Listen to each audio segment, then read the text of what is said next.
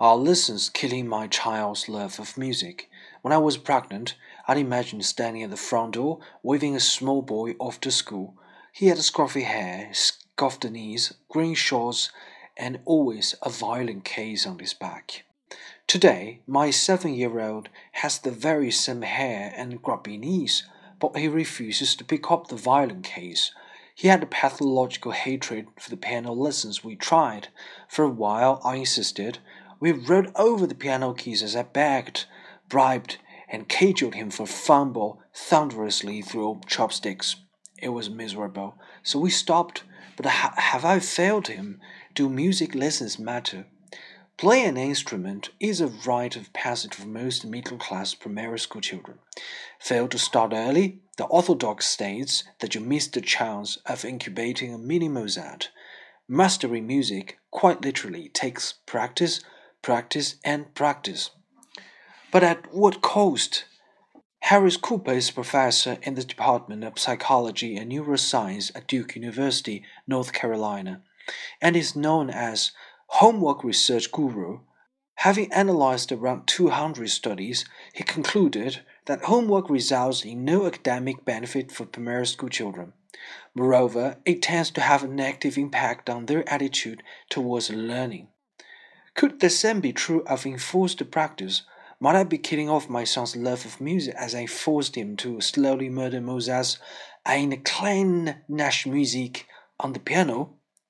When I ask friends on Facebook for their music memories, my inbox is flooded with the stories of child childhoods blighted by recorded practice. I started recording myself practicing playing the violin and then sitting in my bedroom with the door closed and the tape playing to fool my parents, says Stella Creasy, the Labour MP for Walthamstow. There's plenty of more solid evidence that uh, overcrowding our ch children's schedule with too many activities, however enriching and educational, is dangerous game. Professor Peter Gray is psychology professor emeritus at Boston College. In his book Free to Learn, he points to the dramatic decrease in the amount of free unstructured time given to children, an upswing in scheduled activities, and a rise in depression and anxiety. We are, he claims, crowding our children's natural curiosity and desire to learn.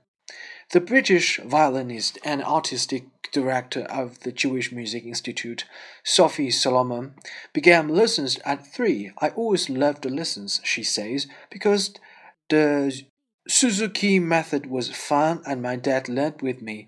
She didn't always want to practice, but by the time I was six, I was good enough to really want to play. Aurora's lead violinist, violinist Alexandra Wood began playing at three, like Sophie Solomon. Even at this young age, she practiced for an hour every week. She always loved playing.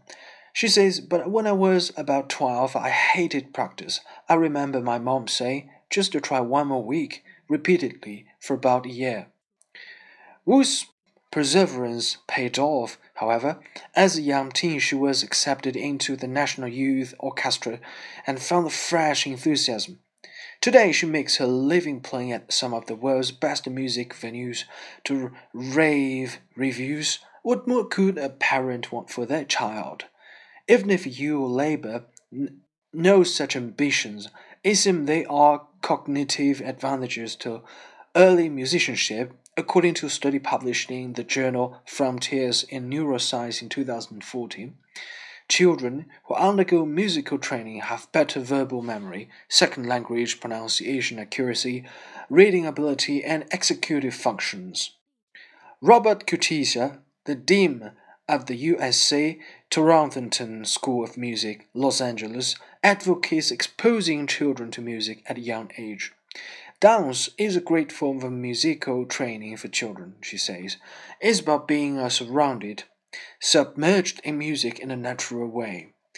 So, for the moment, we are going to pack the lessons, pack back away the books, and dance our way to genius.